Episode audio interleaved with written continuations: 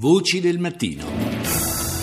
Iniziamo allora con gli argomenti di strettissima attualità e partiamo dalle operazioni antiterrorismo in Europa perché è stato arrestato un uomo a Bruxelles che è stato ferito alle gambe dalle forze dell'ordine, aveva una sacca con dell'esplosivo, è stata smentita la notizia che si trattasse di Mohamed Abrini, uno dei terroristi di Parigi, in Germania invece la polizia ha arrestato due persone che erano legate agli attacchi, sembrerebbero legate agli attacchi di Bruxelles. La Farnesina poi ha confermato la morte nelle stragi di Bruxelles dell'Italia dell'italo-belga Patricia Rizzo e di Jennifer Scintula, cittadina tedesca di origini italiane. Sul fronte invece eh, siriano, il Pentagono ha annunciato l'uccisione durante un raid aereo del numero due dell'ISIS, eh, sarebbe il leader spirituale e ministro delle finanze del califfato. Secondo Damasco le truppe governative hanno riconquistato il centro storico di Palmira.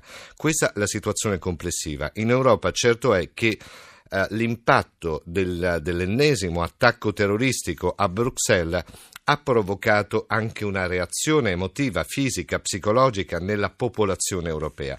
Noi di questo vogliamo parlare adesso, di come eh, superare quella che l'ansia e la paura davanti al terrorismo internazionale così violento e così eh, senza scrupoli. E allora io do subito il buongiorno al primo dei nostri ospiti che è il professor Franco Ferrarotti, sociologo. Buongiorno professore.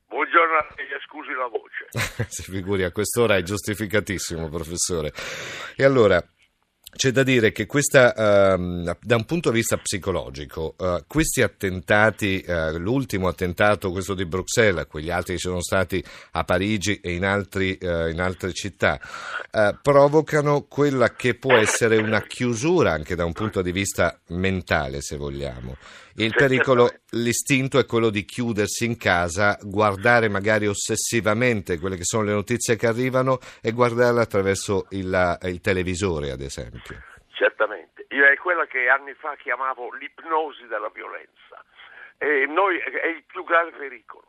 E in questo senso se, se la popolazione in generale, europea, mondiale, la popolazione comune, democratica, tranquilla, cedesse a questa a, a, a questa defiance, cioè in altre parole accettasse o addirittura in, in, in, arrivasse alla introiezione di questa paura, una paura come psicologia costante, cioè come modo guai, sì. allora veramente potremmo dire che il terrorismo avrebbe veramente vinto. Ecco, perché diciamolo subito, professore, il progetto dell'ISIS è molto chiaro, è la paralisi dell'Occidente, paralisi che può attuare solamente così, da un punto di vista psicologico, perché poi da un punto di vista delle forze di per sé l'Occidente, se vogliamo, è un po' più forte, insomma, quindi... No, non c'è dubbio, ma il problema è questo, che il, la, il grande vantaggio del terrorismo è appunto la sorpresa, è in qualche modo l'attacco alla sicurezza quotidiana. In fondo quando uno, uno esamina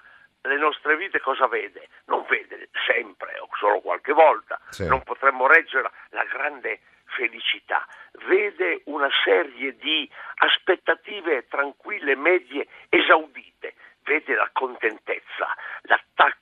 Terrorismo è appunto contro questa tranquilla con, contentezza della vita quotidiana. E perché questo? Ma perché non si sa né come, né quando, né chi colpirà.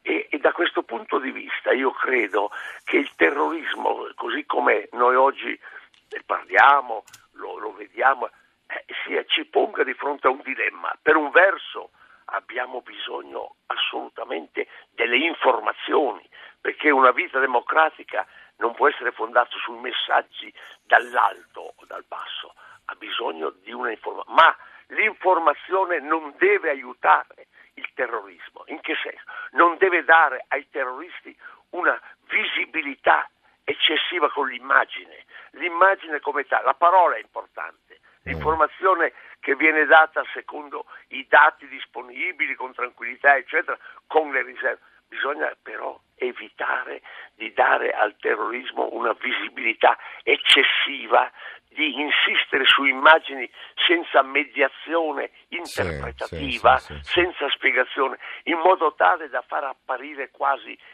terrorista come un angelo vendicatore. Questo sarebbe un guaio, questo sarebbe un errore, Questo sarebbe veramente, questa sarebbe la vittoria del terrorismo. Il terrorismo va affrontato non cedendo alla paura e continuando a vivere con tranquillità.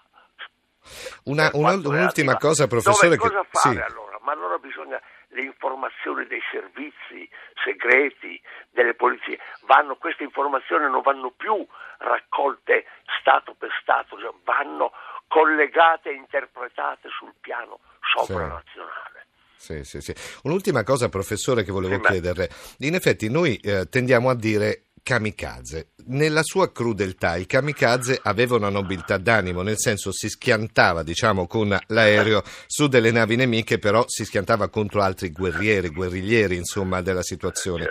In questo caso dire kamikaze sarebbe una nobilitazione di gente invece spregevole che spara nel mucchio su gente certo. indifesa. I veri Quindi, propri Ecco, quindi anche quello forse ci sarebbe da, uh, da stare attenti, no? quando, quando, le parole sono un po' pietre, sono pesanti. Se me lo permette, io vorrei anche fare un passo avanti. Mm. Il kamikaze, kamikaze in giapponese vuol dire vento divino, sì. è dopo tutto colui che si sacrifica avanti Savoia, salta fuori dalla trincea, si butta sulla nave nemica, sapendo di consumare, di colpire il nemico, ma anche se stesso, in nome di che cosa?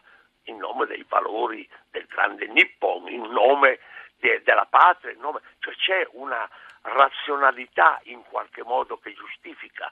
Nel caso invece oggi, soprattutto oggi, nel caso della violenza terroristica, siamo di fronte a una violenza pseudo-santificata, eh siamo di fronte a una violenza gratuita e anche vile eh, che esprime semplicemente un istinto criminale di massa. Questo va assolutamente direi fronteggiato nella maniera logica più semplice, ma anche forse più efficace, attraverso una sorta di superamento psicologico, vivere con tranquillità e senza paura. Certo, il pericolo c'è, ma questo pericolo deve essere affrontato con una maggiore conoscenza, con la tempestività della prevenzione che dipendono da una capacità di collaborazione di tutti i servizi segreti di informazione europei, nordamericani, del mondo democratico in generale. Il pericolo c'è, ma mai cedere all'ansia. Grazie al professor Franco Ferrarotti per essere stato con noi. Buona giornata, professore.